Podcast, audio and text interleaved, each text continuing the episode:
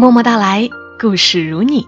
这里是在喜马拉雅独家播出的《默默到来》，我是小莫，和你来聊聊我们平常人身上所发生的故事。上个月我不是去了一趟新疆吗？当时遇到了一位同行的摄影师，我和他之间有过几次短暂的聊天能够感觉出来，他对于动植物都颇有研究。喜欢观察鸟类，还有花朵。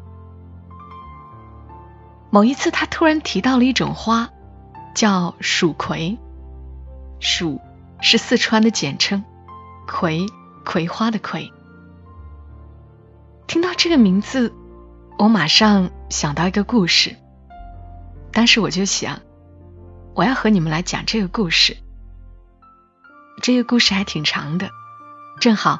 今天抽出了点时间，来和你们分享一下故事的名字叫《蜀葵开了》，作者是来自于默默到来的老朋友向暖。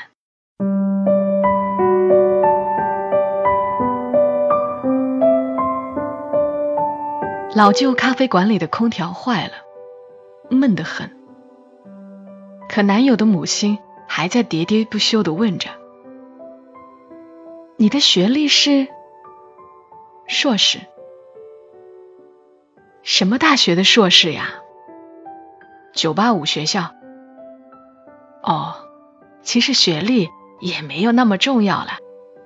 我们家景斌虽然是本科毕业，可是参加工作早呀，又是在那么稳定的事业单位，现在好多博士生都进不去呢。你老家哪里的？C 县，C 县，哦，以前好像是个贫困县吧。景斌他爸年轻的时候到那边挂过职，那边山地多，经济总搞不上去，现在好像也没发展的多好。谢奎没说话，C 县。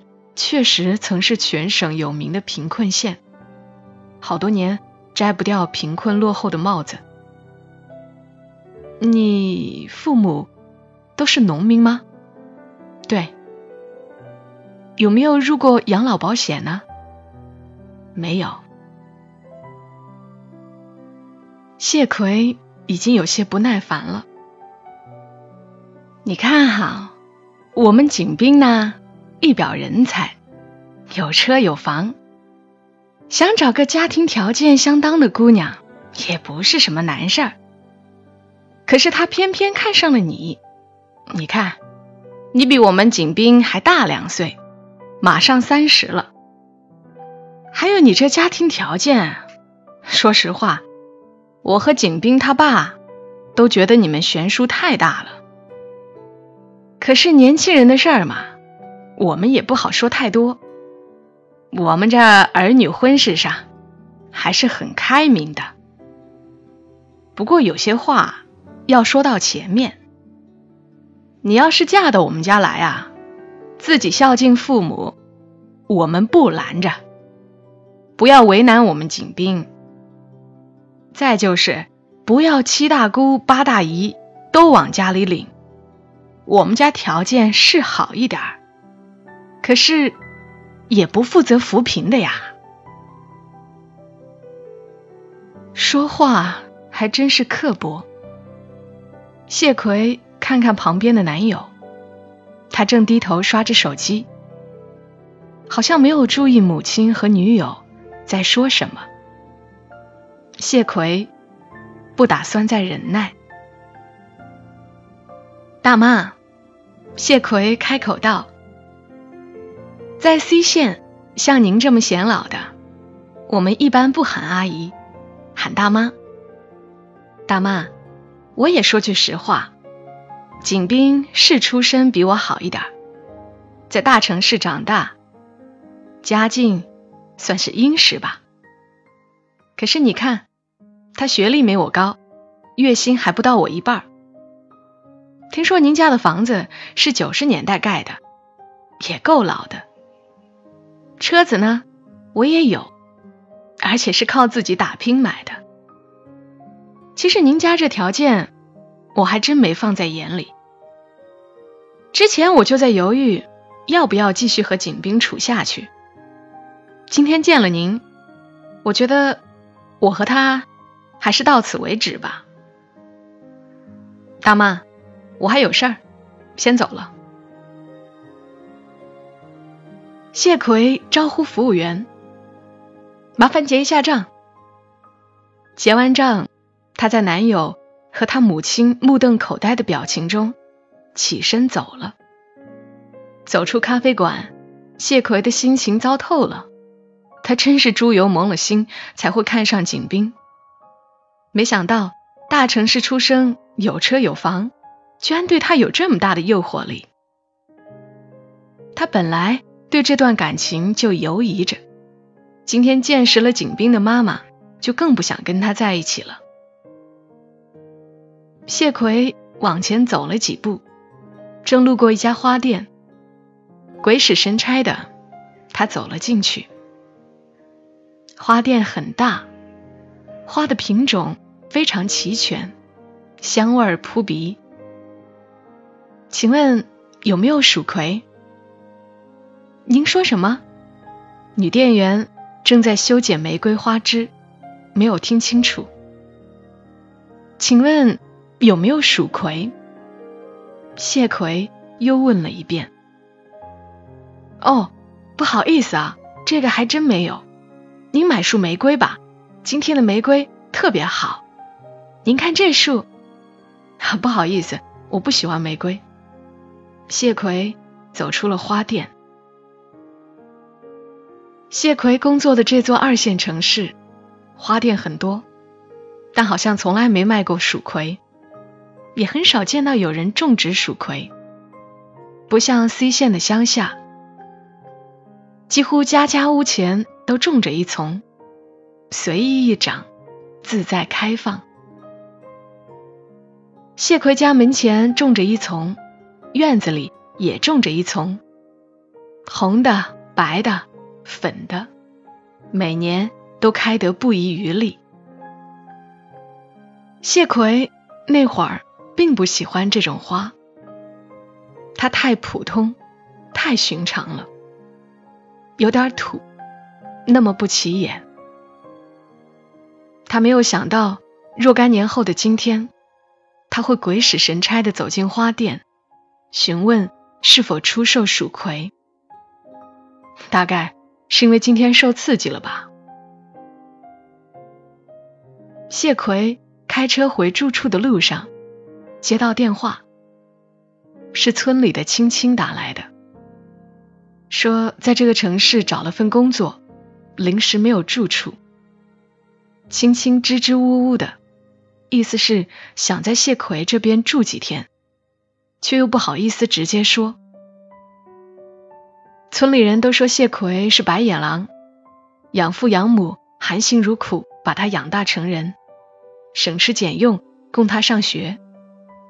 他终于考上了名牌大学，离开了村子，在外面发达了，就忘恩负义起来。平时很少和家里联系，逢年过节也不爱回去，遇到同村人更是冷漠的很。对于这些评价，谢奎倒不甚在意。他整天在城市里摸爬滚打，每天忙得昏天黑地，哪有时间在乎村里人的评语？那个小村越久不回去。就越是跟他切断了联系似的，他觉得自己已经丢掉了山村姑娘的标签。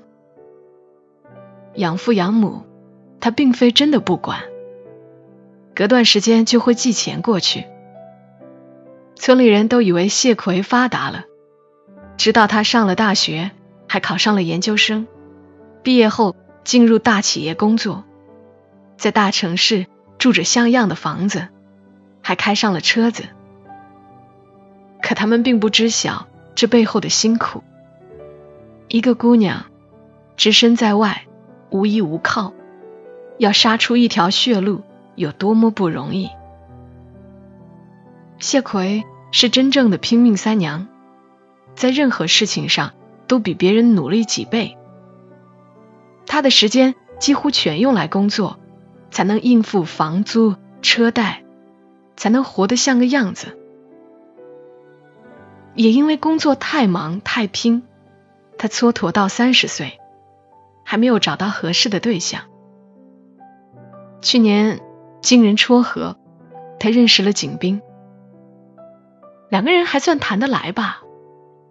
景斌的出身家庭对他有一定的吸引力，他本来就想就这样将就一下子，没想到遇到了他那么刻薄的未来婆婆。青青还在电话里说着：“葵姐，我本来不想麻烦你的，可我实在没有别的办法。你什么时候过来？我去车站接你。你在找到房子之前，可以在我这边借住。”谢奎说。青青显然喜出望外：“葵姐，谢谢你啊！谢什么呢？别人的忙不帮。”青青还是要帮一帮的，她毕竟是阿忠的妹妹。晚上一包泡面吃完，谢奎打开了白天没有完成的计划书。若干个晚上，他都是在工作中度过的。不过今晚，谢奎的脑子有些乱。今天景斌母亲居高临下的态度。触动了他的敏感神经。他以为他离开了 C 县，就换了一个人。他以为她已经脱胎换骨，成了大城市里能打能拼的女白领。可是市井妇人的几句问话，就将他打回原形。他再怎么努力，也不过是一个贫困农村出来的姑娘。他的身上。还牢牢打着 C 县小村庄的烙印。谢奎努力理了理思绪，开始工作。工作是他的立身之本，情绪再糟糕，也不能把工作丢开。可是刚看了一会儿企划书，谢奎的手机就响了，是阿忠打来的。小奎。青青的事，麻烦你了。阿忠说：“没什么麻烦的，这不过是举手之劳。我近期租的房子有两室，正好有他的容身之处。”谢奎不习惯阿忠对他客气，他们之间还需要客气吗？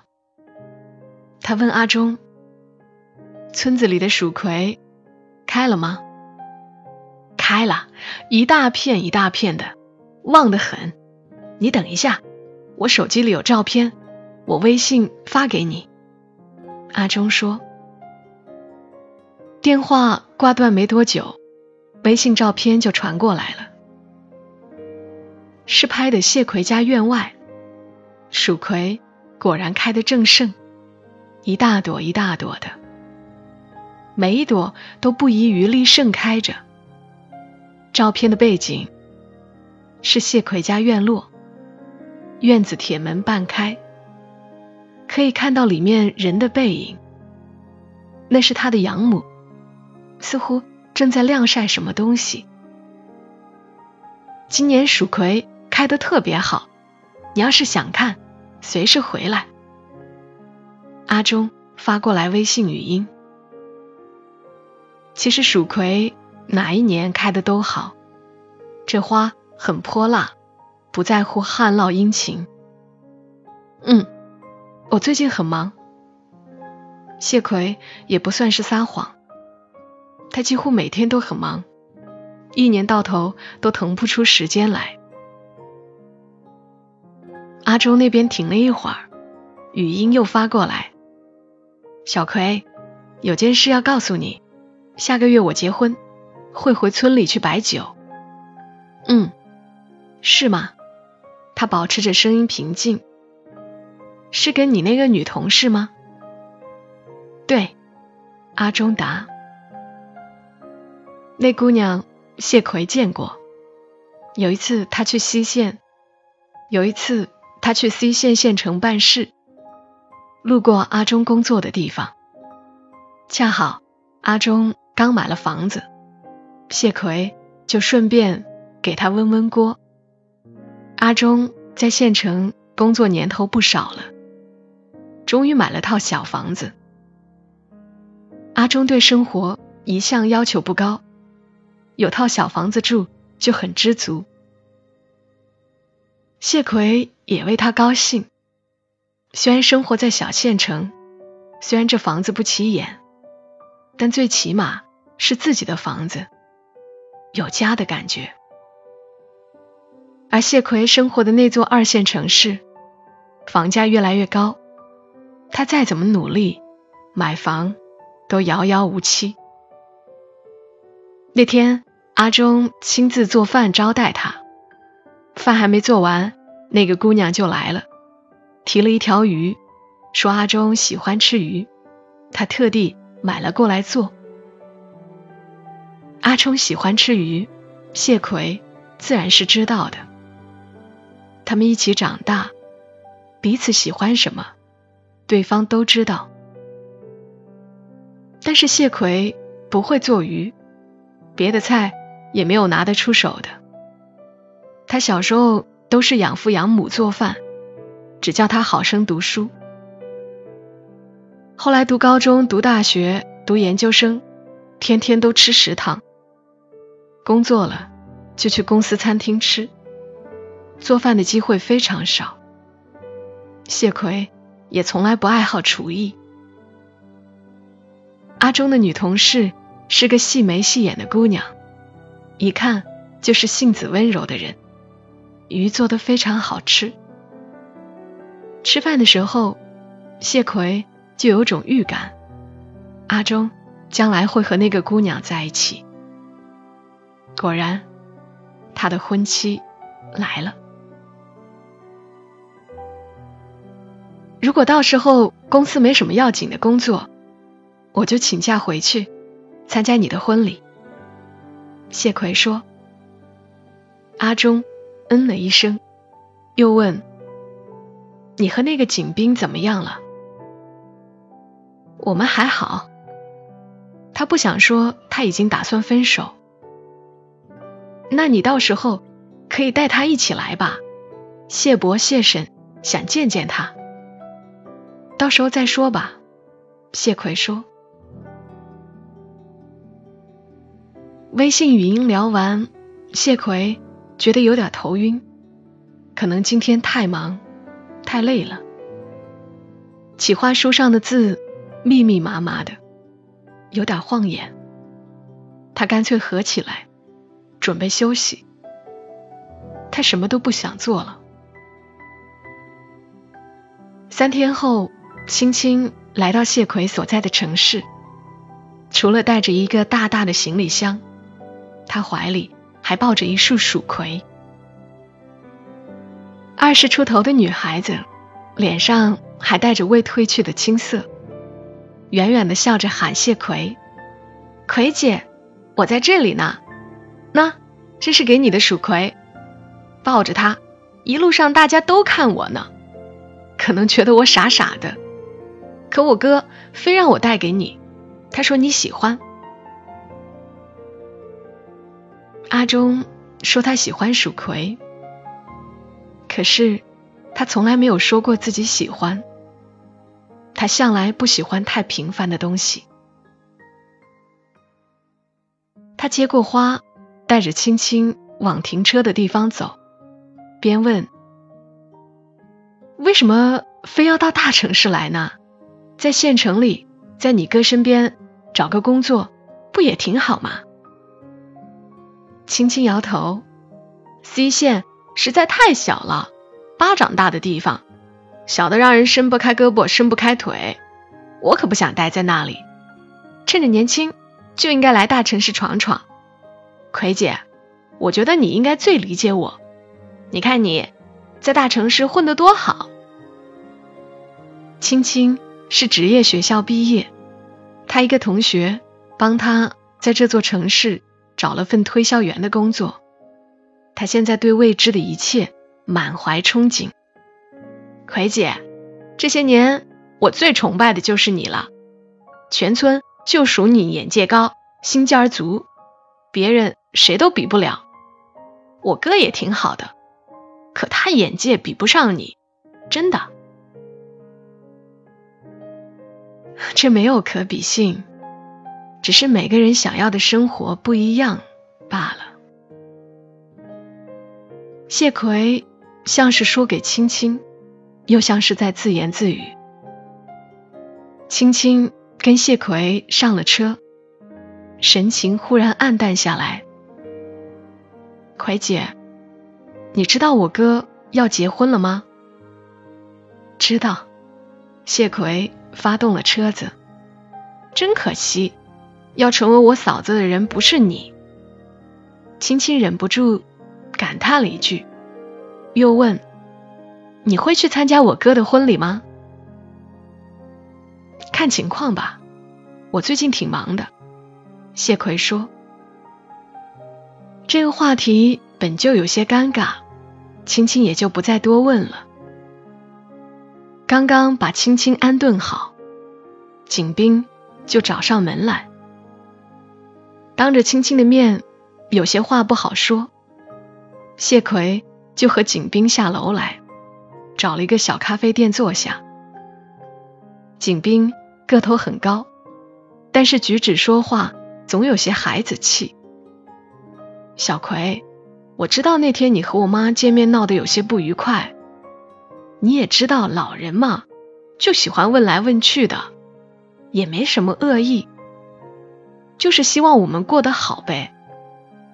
我本来当天晚上就要过来跟你解释一下的，可是我妈说，我们都需要冷静冷静。谢奎说，我也一直很冷静，提出分手也不是一时冲动。景斌。我想那天我就说的很清楚了，我们分手吧。为什么呀？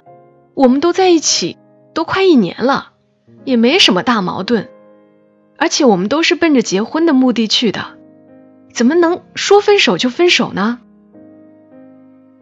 景斌企图说服谢奎。景斌，你听我说，那天我太生气了。所以说话有些刻薄。你条件其实还蛮好的，一定能找到一个门当户对的姑娘。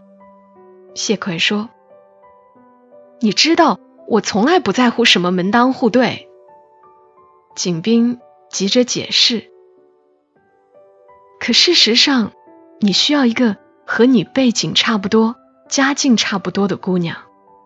你不适合我这样的姑娘。”谢奎的声音很冷静，景斌急得脸色发红。小葵，我挺喜欢你的，真的，我觉得我们应该再给彼此一点机会。他情绪激动，但是说话却没有底气，因为他看到了谢奎决绝的表情。景斌，我们好聚好散吧。你人不错。一定会找到属于你的幸福。谢奎的祝福是真诚的，他不是乱发好人卡。相处了这么久，他真心觉得景斌人还不错，心地善良，很好相处，只是有些软弱。谢奎上了楼，轻轻问：“奎姐，刚才那个是你男朋友吧？人？”看长得挺帅的，谢奎未置可否，只是对青青说：“公司有事情，我得去一趟，你自己收拾一下。晚饭也得自己解决，我很少在家吃饭，所以冰箱里也没什么菜，倒是有一箱泡面，你要想吃的话可以泡。”青青点点头。他还沉浸在喜悦中，冲谢奎露出了开心的微笑。谢奎公司有一个出差名额，其实也可以是别人去，但谢奎还是申请下来。他不想回村，不想参加阿忠的婚礼，他需要一个理由。谢奎出差的地方是海滨城市，每天忙完一天的工作，他都要到海边走走。夜风很凉，潮湿的吹着，四周一片空旷。这里实在太空旷，太空旷了，让他的心也变得空空荡荡，无处依傍。等谢奎出差回来，已经是阿忠婚礼的次日。开门发现青青在，看到他神情怪怪的。你哥昨天结婚，你这么快就回来了？谢奎问青青：“婚礼还好吧？”也不怎么好，没举行完就出事儿了。出什么事儿了？谢奎有些惊讶。婚礼刚开始举行，谢伯突然晕倒了，谢婶就在旁边哭，不知道该怎么办。我哥就把谢伯送县城医院了，现在他们还在医院呢。青青说：“什么？我爸晕倒了？为什么没人给我打电话？”谢奎心中一惊：“你当时在出差吗？我哥说跟你说了，你也赶不回来，怕你太着急，路上出事儿，说让今天告诉你。”轻轻的话音未落，谢奎已经抓着车钥匙出了门。开车回县城的路上，往事在脑海中回旋。谢奎还是个婴孩的时候，被人悄悄放在了养父母的家门口。那会儿，养父母已经结婚多年，一直没有孩子。丢弃谢奎的人。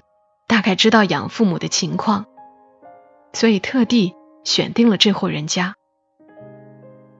养父母在蜀葵花旁发现了这个襁褓中的婴儿，就把他抱回了家，从此视若珍宝。谢奎渐渐长大，有些奇怪自己父母为什么比别的父母年龄大。小村不大，谢奎是养女的事儿。家家户户都知道，渐渐的，这个秘密就传到他耳朵里。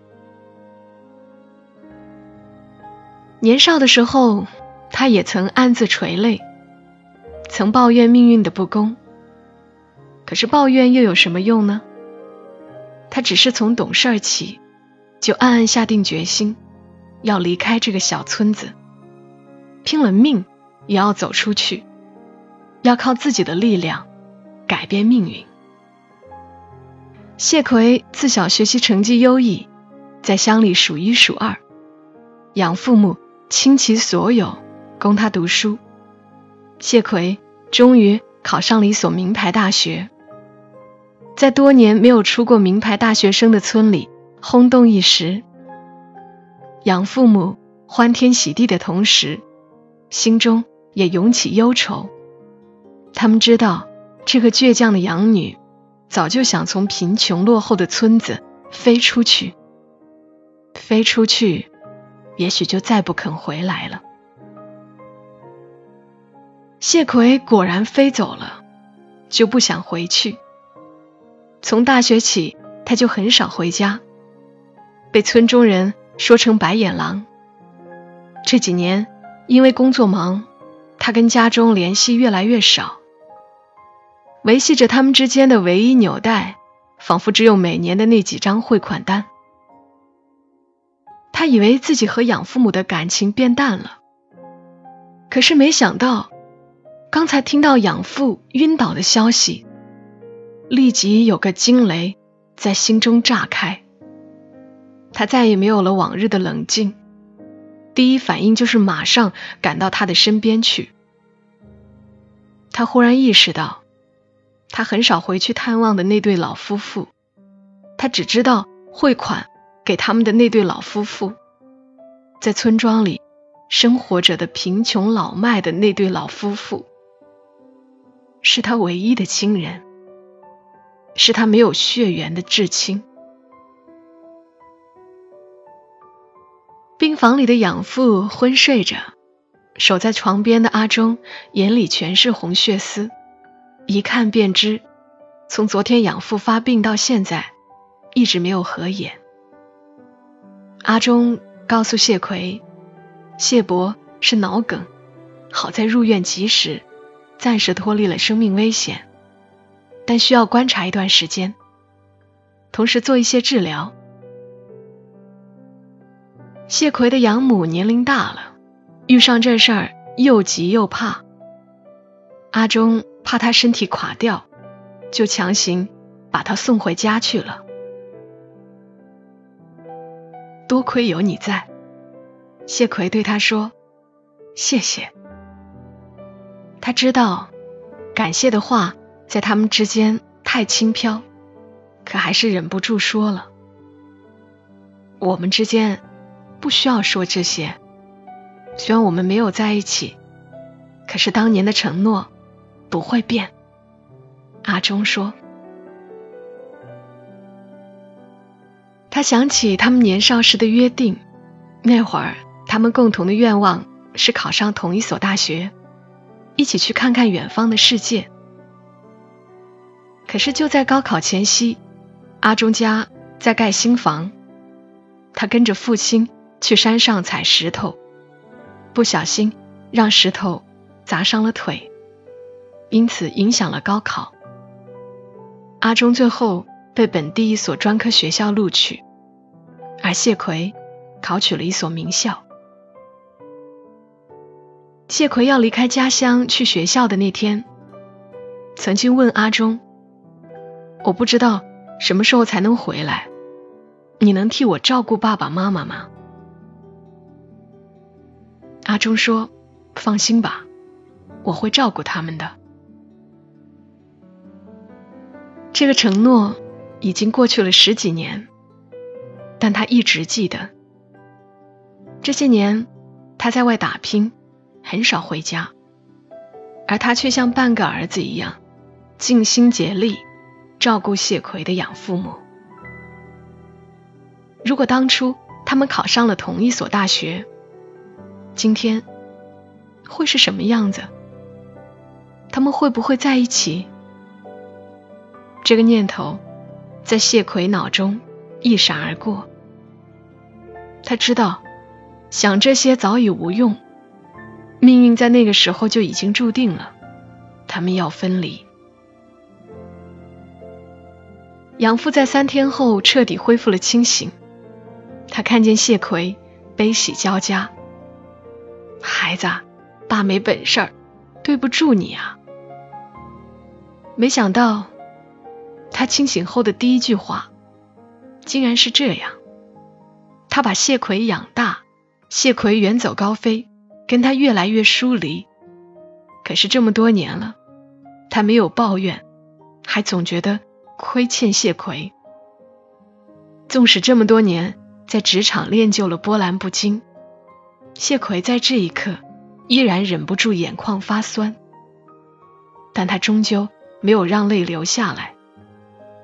他不想让养父太激动，他现在也没有时间悲悲切切，要解决的事情太多了。他好不容易跟公司请了一周的假，一周后无论如何都得回去工作。他必须在此之前找好护工，以及考虑之后请什么样的人来照顾养父。阿忠说这件事不用他来操心。可是这本就是他应该担负起的责任，已经连累他的婚礼都没办成，怎么还能把一兜事儿甩给他呢？病榻上的养父还担心着家里的地担心着医药费担心着谢奎请假耽误工作。谢奎不晓得怎么宽解他的心倒是阿忠很会安慰人能帮养父宽宽心。谢奎找好护工后赶回公司两天后再回来养父已经把护工辞退。并执意要出院。雇人照顾自己，是节俭了一辈子的养父所不能接受的。医生说，目前的情况最好再留院观察几天，实在要出院，回家后身边一定不能离人，且要定期复查。谢奎拗不过养父。只得开车送他回去。一路上，谢奎驾着车，阿忠在车上扶着老人。从县城医院回村，车程不算长，但因为有盘山路，所以谢奎开得稳而慢。车子开到村口，远远的就看到一片蜀葵，一种熟悉的味道。充满了谢奎的皮腔。其实他并没有开车窗，这种花味道很淡，也并没有飘进来，只是仅仅看到这场景，味道就涌起来了，那么浓烈，那么熟悉。此时此刻，谢奎才知道，无论他怎么排斥，无论他怎么逃离。这个开满蜀葵的村子，是他灵魂深处的故乡。养母迎出来很远，他看到谢奎，眼泪汪汪。孩子，辛苦你了。他和养父一样，总是觉得自己给谢奎的不够多。安置养父躺下休息，养母就开始忙忙叨叨做饭。全都捡着谢奎喜欢的菜做，一边唠叨着：“你这么瘦，在外面受了多少苦呀？”这么多年，谢奎的养父养母从来没有怪过他不回来，他们总是想着他的难处，总是觉得孩子不容易。谢奎怕在屋里待久了会流出泪来。就跟阿忠来到院子里，院子里的蜀葵花开得正好，又热烈又沉静。阿忠说：“蜀葵开了，你的生日就快到了。”其实没有人知道谢奎确切的生日。上户口的时候，他的生日被登记为养父母抱养他的那天。那天。他被人放在院外的蜀葵花旁，轻轻的啼哭。养父母抱起他，并给他起名为葵。两个人在院里站了一会儿，阿忠的妻子来了。这个好脾气的姑娘，并没有因为婚礼的事情发脾气，她是来喊阿忠回去吃饭的。阿忠跟着新婚妻子往外走。并回头告诉谢奎，有什么事儿随时找他。阿忠他们走远了，越走越远，就像谢奎和阿忠的少年时光，越走越远，再也不会回来。谢奎走到院外，看着一束束旺盛的蜀葵，他的心里有些难过。却又无比的踏实，是一种十八岁走出小村之后再没有过的踏实。谢奎忽然觉得浑身软软的，好累，太累了。他想把这些年的疲惫都卸下来，他极想躺下来，躺在蜀葵花旁。就像当年那个婴孩一样。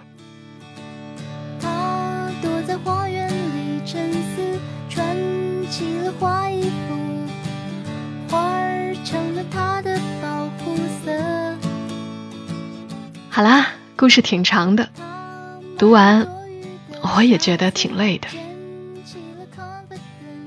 谢谢向暖写下并授权我和你分享这个故事。其实人。没必要把自己活得太累，真正重要的事，无非是生死和亲人。实在累了，就把疲惫都卸下来，好好睡一觉。今晚小莫的声音就陪伴你们到这儿，愿你一夜好眠。小莫在长沙，跟你说晚安。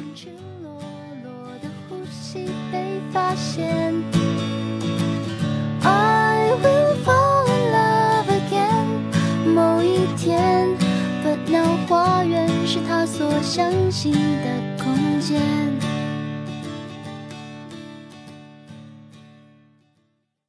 如果你喜欢这期节目，麻烦你帮忙转发到朋友圈，让更多的人听到。小莫在这儿，谢谢你。